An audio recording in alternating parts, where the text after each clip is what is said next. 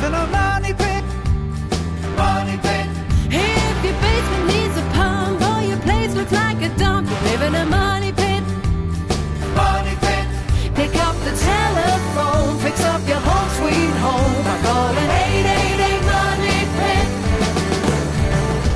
to coast and floorboards to shingles, this is the Money Pit Home Improvement Radio Show on air and online at moneypit.com. I'm Tom Kraeutler. And I'm Leslie Segrete. Pick up the phone, give us a call right now. We are standing by waiting for your home improvement question. We are here to help you out, here to help you get the job done. You don't know what you need, you don't know what to do first. Pick up the phone. That's what you should do first and call us at 888 Money Pit. Now, spring is just days away, and it's the time of year when it's time to throw those windows open and green things start to sort of poke out of the earth, and you can feel a sense of starting fresh again. But if you want a clean, fresh smell in your home, we're going to have some tips this hour on how you can create your very own homemade cleaning supplies to get things sparkling without that chemical smell. And also ahead this hour, it's a buyer's market, but things are beginning to look up for sellers as well. If part of your spring plans include getting your home ready to list, we will help you put together a checklist of things that you should do before it hits the market. And one place you're going to want to check is your foundation. And that's critically important if you're going to put your house on the market. As a professional home inspector, a former professional home inspector, I can tell you that there's nothing like a foundation crack that sends those buyers running for the hills. But the truth is that over time, cracks develop in most foundations, good and bad. The question is, are they serious or not? We're going to invite our friend Tom Silva, the general contractor from TV's This Old House, to stop by in just a few minutes with his tip on how to diagnose whether your house is cracking up or not. And how would you like to see what's going on at your house when you're at work or when you're on vacation? We are giving away a wireless home system video from VueZone to one lucky caller, and you can actually check on the security of your home from your smartphone. It's worth 200 bucks. And it's available if you pick up the phone and call us with your home improvement question. The number is 888 Money Pit. We will toss all callers this hour in the Money Pit hard hat, and one is going to win the VueZone wireless home video system. So let's get right to it. 888 Money Pit is the telephone number. Leslie, who's first? Michael in North Carolina is on the line with a water heater that's making some curious sounds. Tell us what's going on. Recently, the last uh, four to six weeks, I've been noticing it, it sounds like a bubbling and a popping noise inside of the water heater. I've read several things on the internet, but I can't quite put my finger on it, and I'm worried that uh, either the vessel's getting ready to go or I'm, I'm not sure at this point. How old is the water heater? Um, it looks to be of considerable age. I'm guessing between six and eight years. Well, I mean, water heaters generally go about 10 to 12 years, so that's not, that's kind of middle age. It's not too terrible. By the way, if you look at the data plate on that water heater, usually there's a date stamp sort of buried into the serial number. Sometimes it'll actually say what the date of the manufacturer is, or at the least, it's going to have a gas standard uh, in terms of which uh, code it was built to, and it'll give you a year there, so you can get an actual sense of, of what the age of the water heater is. The noise is usually caused by a sediment buildup on the bottom of the tank. So if you drain the tank occasionally, that will usually stop that. Have you ever drained your tank? Um, in the eight months I've been there, no, but I'd um, read something somewhere along the lines that you have to be very careful with. It's got a uh, plastic drain valve on it, and when you have a water heater that's a little bit older, I guess they get become brittle, and I'm worried about uh, breaking that and making things much worse immediately. Well, I mean, you could very carefully try to drain the water heater. You simply hook up a garden hose to that spout. It's designed to be drained, and let some of the water out of it, and try try to spill off some sediment with that. You get sediment on the bottom of the tank, and that does uh, tend to make it uh, pretty noisy sometimes. Okay, is there any chance that uh, I have the temperature turned up too high and it's causing? Well, I guess not at 125 degrees. It wouldn't cause a boiling, would it?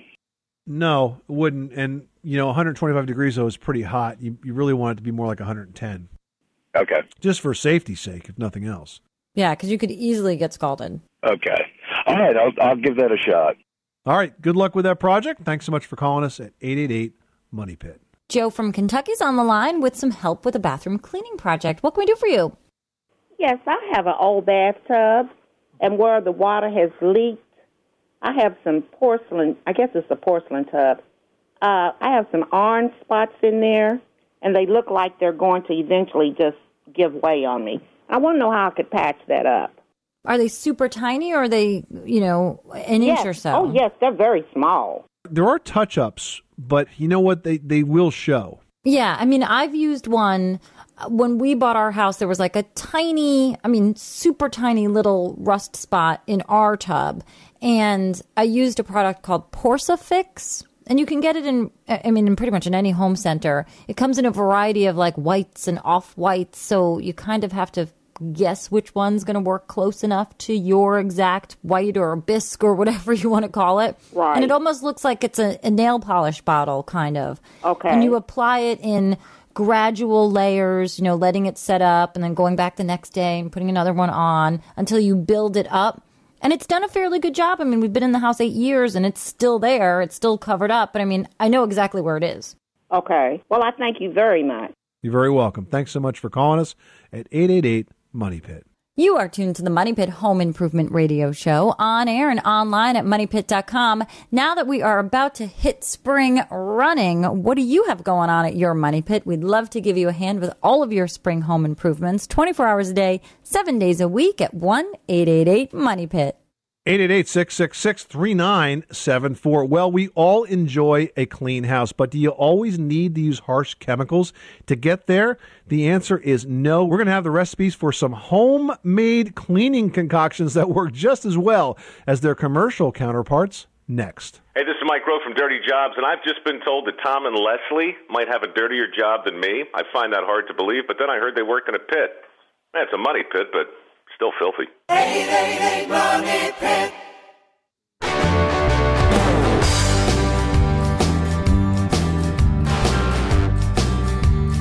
Money Pit. The Money Pit is brought to you by Bostitch, professional quality hand tools, pneumatic and cordless nailers and staplers. Making good homes better. Welcome back to the Money Pit Home Improvement Radio Show. I'm Tom Kraeutler. And I'm Leslie Segrete. Pick up the phone and give us a call because we want to help you get all of your home improvement projects started, finished, ready to go. Whatever you need, we're here to lend you a hand every step of the way. Plus, we love to give away some prizes. And if you pick up the phone and give us a call at 888 Money Pit, one caller this hour is going to get the hottest technology in home security. It's a wireless home video system from VueZone, and it lets you see your home from your smartphone wherever you are in this entire world. If there is motion in your house, it will even take a video and then email you to be like, hey, something's going on at your house and you are not there. That's pretty awesome. Pick up the phone and give us a call at 888 Money Pit for help with your project and your chance to win. 888-666-3974. Bill in Texas is on the line and needs some help with a lightning rod. Tell us what's going on. I would like to get your recommendation with regard to lightning protection. I would like uh, for you to tell me what you recommend with regard to the best protection for lightning. Well, I mean, installing a lightning rod system makes a lot of sense. And the key, though, is the installation has to be done correctly because if it's not, it could actually sometimes cause more damage uh, than it can prevent. One of the common mistakes is that when the lightning rods are installed, and typically in the average roof's going to have three of them, that the cable that connects them to the ground source, you have to make sure that they run that cable across the roof and then down the side of your house, nowhere near any other copper wiring or copper plumbing. So you would want to keep it, for example, if you had plumbing running through the same wall, you want to keep it away from that. And the reason you're doing that is because if you get a lightning strike, it can run down the ground wire on its way to uh, safety where it dis- dissipates into the soil, but it will transfer or jump across to the plumbing system in the house and electrify that. So that's just one part of the system. You also have to take a look at your electrical panel and make that sure that that's surge protected. But a combination of those systems makes a lot of sense, Bill, if you're in an area that's really prone to lightning. Thanks so much for calling us at 888 Money Pit. Well, if you're getting ready for some good old spring cleaning, but maybe you don't want to spend a fortune on cleaning products, you may be actually able to use what's in your cupboards right now. For example, did you know that you can use banana peels to get this, shine your shoes? And salt can eat through mildew, and vinegar does practically everything from making your window shine to softening old paint. Now, here's one of my favorites. It's a copper polish. If you want to do this, all you have to do is cut a lemon in half, Mm-hmm. sprinkle salt on it, and rub it into the tarnish. It will absolutely vanish. And you can use the other half of the lemon to polish your furniture if you add a cup of vegetable or olive oil. Now, you can also clean your oven with baking soda and water. If you want more tips just like that, head on over to moneypit.com and search natural cleaning products. We've got tips on cleaning up just about anything that stains your house, and it'll help you save money to boot. 888 666 3974. Let's get back to those phones. Leslie, who's next? Debbie in Texas is on the line and is dealing with a basement project. Tell us what you're working on.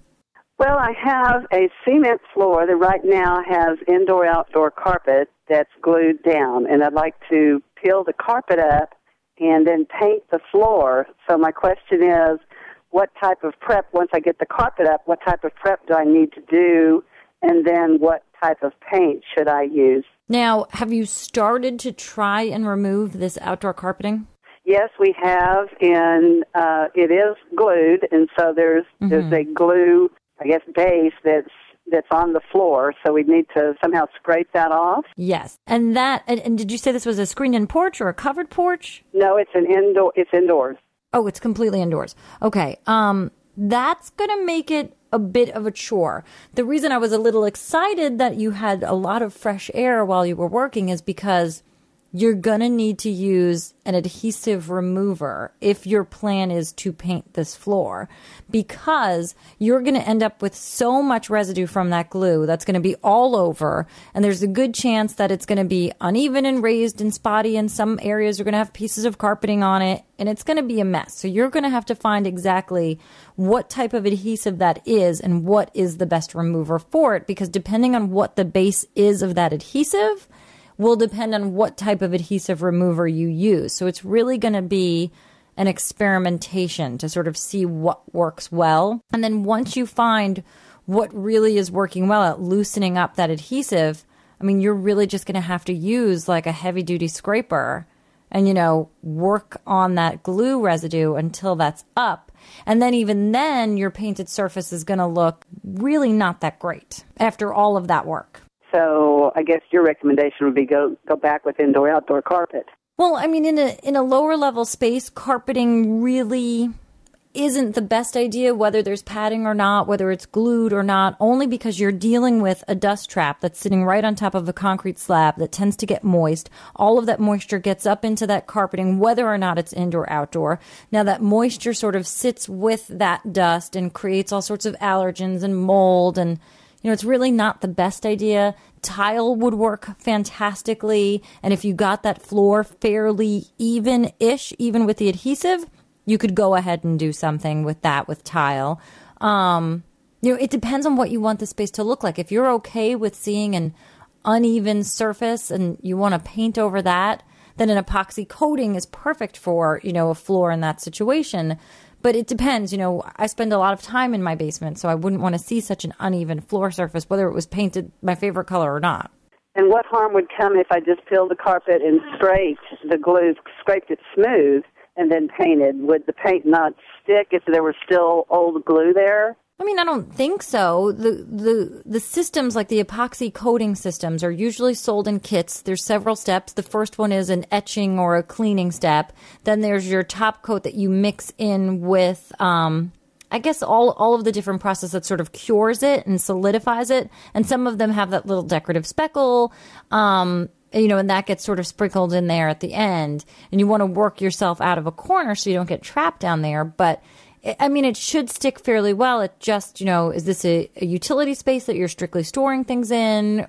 Is this your family hangout? You know, it, you have to think about what that space is and how you want it to look. Okay, well, that gives me some ideas. I guess I first need to get the carpet up and see what it looks like underneath and go from there. All right, well, thank you so much. Robert in North Carolina is on the line and is dealing with a dryer that, guess what, just is not drying. That's the worst. Tell us what's going on. Well, I've got a dryer. It's about five or six years old, and here lately, for about the past six or eight months, it's taken sometimes three cycles to dry like a medium to large size load of clothes. Oh, that makes no sense. Yeah, and uh, the heating element was replaced maybe a year and a half, two years ago. We just don't know what's going on with it. Do you get good airflow when the dryer runs where it's pushing warm air out the exhaust duct? Yeah, I went up to the roof one time when it was running, and it was coming out of there uh, fairly decent, and the, the air was warm. You know, you just may have uncovered one problem. When you take a dryer vent and you push it up against gravity, and so it's driving all the way up to the roof from, I presume, the second floor. You know, dryer's not really designed to do that, and I know that a lot of times folks install them that way, but trying to force that hot air to go up all of that distance to the roof can sometimes be problematic. Look, if your dryer's not heating properly, there's only a few things that could be causing that. One is the heating element. So let's presume that this is working correctly, although it certainly seems sounds like it's not. There could be multiple heating elements, and one could be burned out. This is the reason you feel some warm air. Um, the next thing is the the duct work, and you want to make sure that that's clean. Not only the external duct work, but even internally. Sometimes if you get something stuck in the internal ductwork in the dryer, that can block some of the airflow itself. Okay. And the other thing that can happen is sometimes it can overheat and then cycle. So if it's overheating, what'll happen is it'll get really hot, and then it'll overheat, and the heating element will go off, and then it'll cool down, and then it'll come on again. It'll get really hot, and it'll go off, and that kind of cycling of a thermostat can be a problem as well. I mean, at this point, it sounds to me like you've done almost everything that you can do on your own. You might want to either replace it or get it serviced. How old is the dryer? Probably no more than six years. Yeah, well, I mean, you know, six to eight years is not a is not a terribly uh, uh, short period of time for a dryer. So it, it you might want to think about uh, replacing it or getting a pro to fix it because I think it's probably one of those three things that's causing the issue. Yeah. And another thing, it's got about between 20 and 25 feet of, uh, it has the corrugated duct. We were thinking about changing that to the smooth uh, stovepipe kind of duct. Would that help also? Where's this 20, 25 feet? You mean from the discharge port all the way up to the attic where it discharges? Yes. Yeah, it's a long way, and certainly a solid metal duct is going to be better. Um, can you go up into the attic and then go sort of across the attic floor and down towards a soffit and install a vent right there? Um, it's possible. It's just a single story house, so I'm sure I could do that. But the, the laundry room is in the middle of the house. I got to tell you, even if you had that venting perfectly, three running this thing for three loads to dry one load of clothes sounds like it's something else and not necessarily totally venting. Okay, yeah, we were thinking about. Uh, just don't think it's worth it to call somebody out there to fix it. We've got we found a a pretty a fairly decent dryer. We know somebody that runs a child care center and uses the one we're thinking about getting, and they run it five six times a day, and they've had theirs for three years. I think that makes sense. I mean, unfortunately, these these products today are almost disposable because the cost of repair is uh, so high. I will give you one other suggestion. There's a website called RepairClinic.com. That's pretty good at helping you identify problems with uh, with appliances and then selling you the parts you need to fix it. So you may want to take a look at that. They have a little tool there where you can put in your model number and it'll walk you through the scenarios. And who knows, it might be a common problem with that particular model. Good luck with that project. Thanks so much for calling us at 888 Money Pit. You are tuned to the Money Pit Home Improvement Radio Show on air and online at moneypit.com. Still ahead, are you noticing cracks in your foundation? Well, they might indicate a major problem, or they could be nothing more than cosmetic. But how can you tell the difference? We're going to find out with expert advice from this old house general contractor Tom Silva. He'll join us with tips on how to identify and fix those nasty foundation cracks next. On the Money Pit Radio Show. Pick up the telephone, fix up your home sweet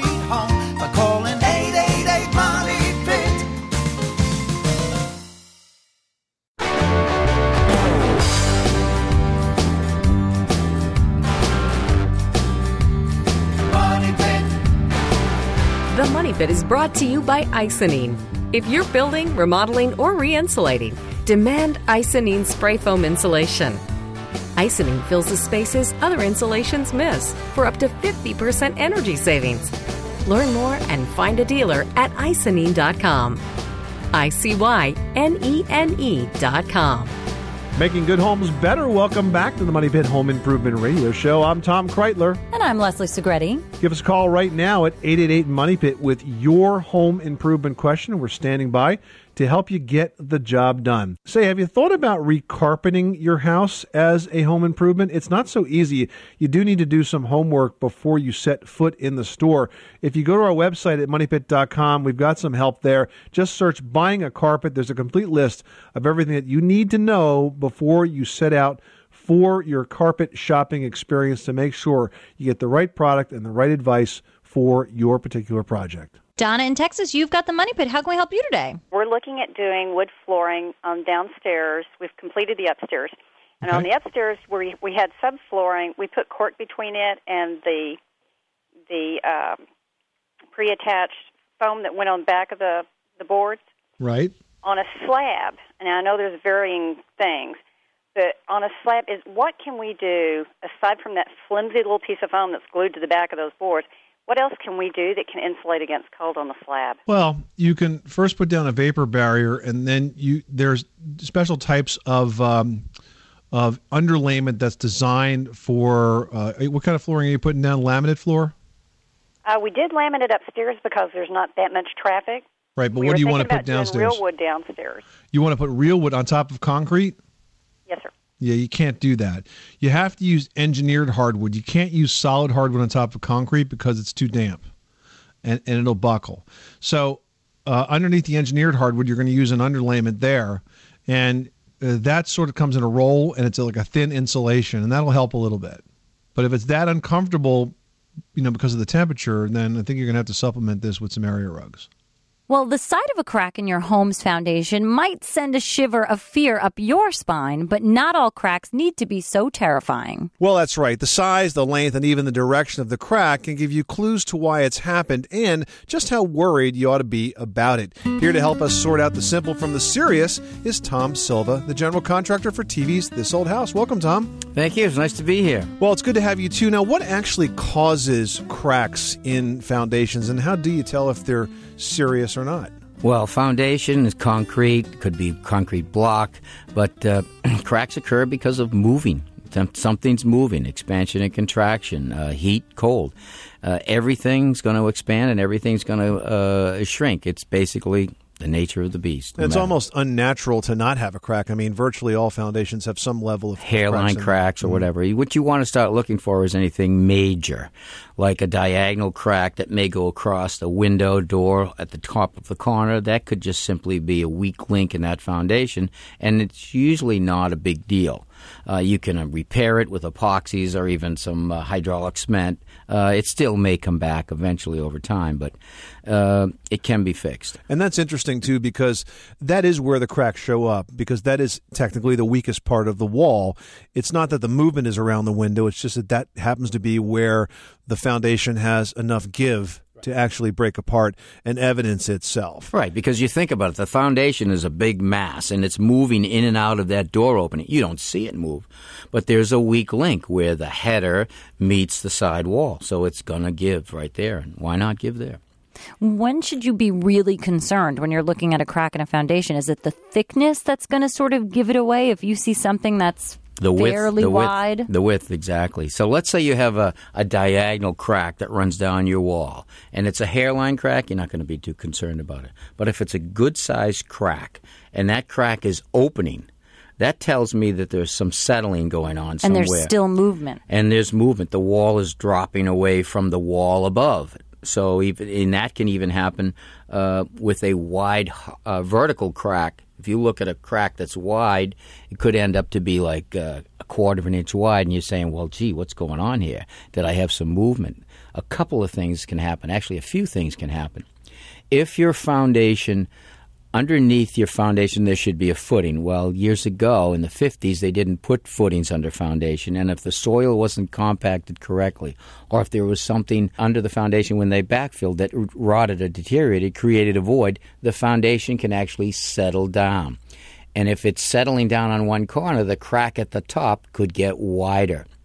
If it's settling under the crack, the crack could get wider at the bottom because the foundation's sinking right at the crack. So that's when you got to figure out how am I going to get this fixed. You may need to bring in a structural engineer. They may need to drill down some holes underneath the foundation in the area that's settling and basically compact it. Put another footing under the foundation.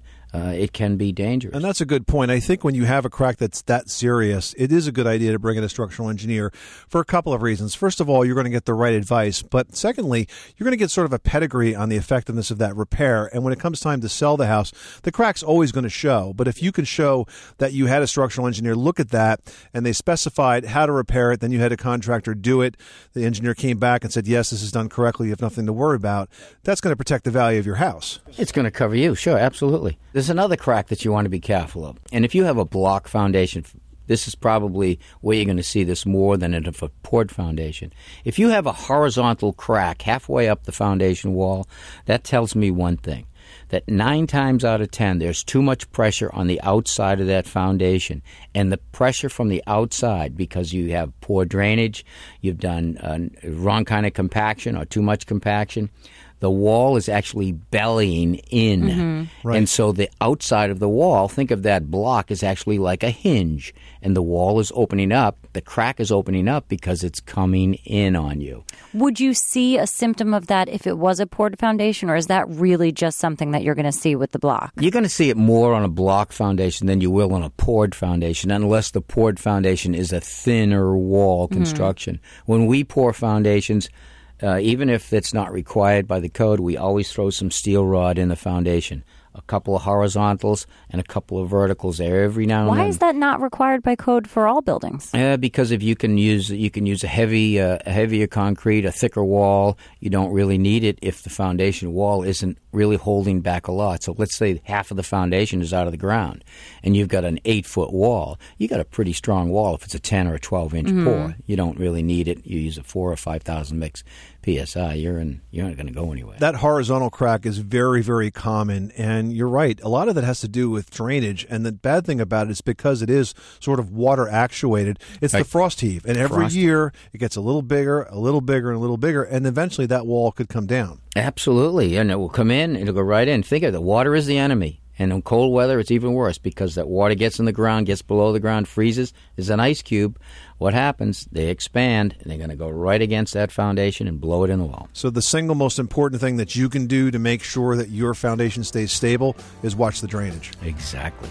Good advice. Tom Silva from TV's This Old House. Thanks so much for stopping by the Money Pit. My pleasure. All right, you can catch the current season of This Old House and Ask This Old House on PBS. Check your local listings by visiting thisoldhouse.com. And Ask This Old House is brought to you by Stanley. Stanley, make something great. Well, the housing market is still a bit slow, but things are starting to look up. That's why next we're going to have tips to help you sell your home in a recovering market. You live in a money pit.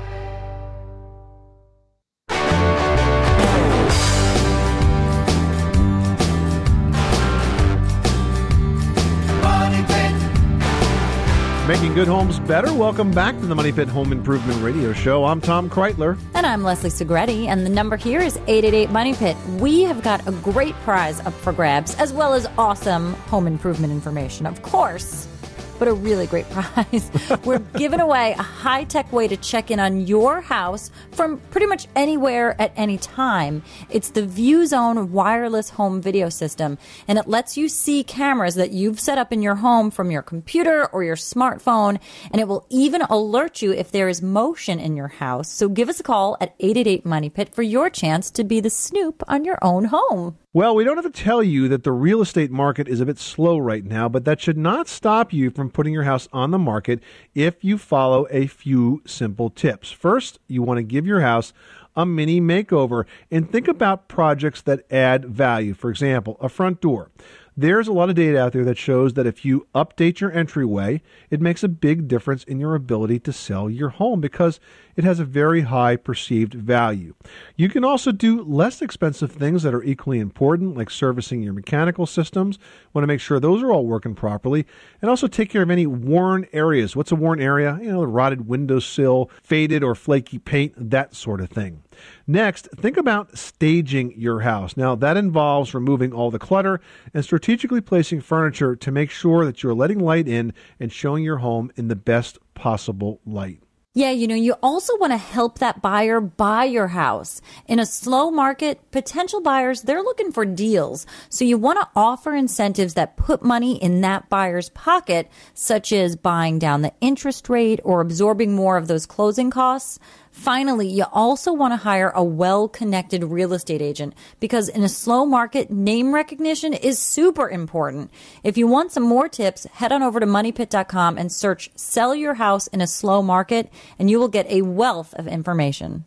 888-666-3974. That's a number that can also deliver you a wealth of information if you pick up the phone and dial it with your home improvement question. Mary in North Carolina is having a water issue at her money pit. How can we help you? Yes, I have well water. Well, I don't anymore, but it's been ruined over the several years.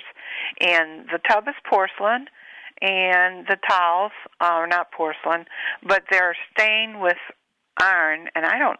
I have tried CRL, everything to try to get it out, and I just can't. CLR, you mean? Yes. Okay. Hmm. And that's usually the one that'll do the trick. And there's one that's called the Works, which is pretty much hydrochloric acid. I mean, disguised in like a clever cleaning bottle, but it supposedly, you know, really tackles the toughest of rust stains. And I know people have used it with hard water or well water stains, and they say it's the greatest. You know, we don't have that issue at our money pit, but I, I know a lot of people lean to this. You just need to be very careful with the directions. Okay, now the works is just a pump bottle. I've used that.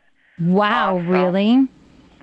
Yep. I think you might be looking at some elbow grease here, Mary. I- Okay. I, think you're going to have to use some sort of an abrasive like a pumice to get down in there. And listen, if all else fails, I mean, the other option is to add a tub liner. A tub liner. You know, a tub liner Mhm. basically drops into the existing tub and surrounds the whole thing. It's like a bath surround. Like what it, one of them is like bath fitters. You know, there's so many different companies that do it. What about the uh, tile around the tub, though? The liners, you know, the surrounds, they'll have wall surrounds and wall liners. I mean, you can even add in handy little like soap dish holders and shampoo holders. Oh, I mean, but that really just surrounds everything that's there so you never see it again. And the pumice cleaners are just. Do you have any by name or anything? No, as long as you, you can search for pumice cleaners online, you'll find a whole bunch of options. And would you try that first? At this point, I would try it next. Okay. okay. All right, Mary? Okay. Well, thank you so much for having me on. You are tuned to the Money Pit Home Improvement Radio Show on air and online at moneypit.com. Insulation can be tricky in tight spaces. We're going to tell you how to make crawl spaces cozy and sealed after this. 888 Money Pit.